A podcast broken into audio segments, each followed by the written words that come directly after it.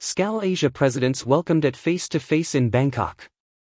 With travel between India and Thailand opening up and quarantine no longer required for fully vaccinated travelers, Skål Asia President Andrew J. Wood, seen third right in the photo, along with past Asia President Jason Samuel, seen third left in the photo, were both warmly welcomed to the first face-to-face meeting of the Bangkok Club since March this year.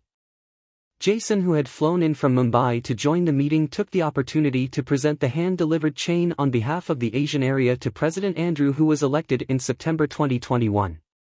The COVID-delayed chain presentation took place recently at the May networking cocktail event, organized by Skål International Bangkok at the Peninsula Hotel.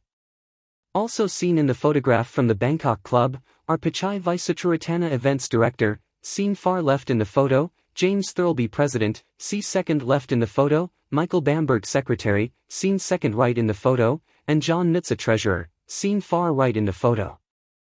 Skål is the only international group uniting all branches of the travel and tourism industry. Skål International is a professional organization of tourism leaders around the world. Founded in 1934, Skål International is an advocate of global tourism and peace and is a not-for-profit association. Skål does not discriminate on the basis of sex, age, race, religion, or politics. Skål is focused on doing business and business and networking in the company of fellow professionals in an atmosphere of friendship.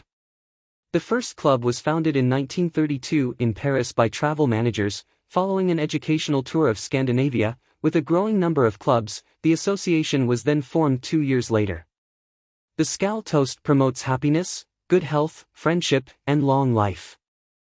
Skål International today has approximately 13,000 members in 317 clubs throughout 103 nations headquartered at the General Secretariat in Torremolinos, Spain. More news about Skål.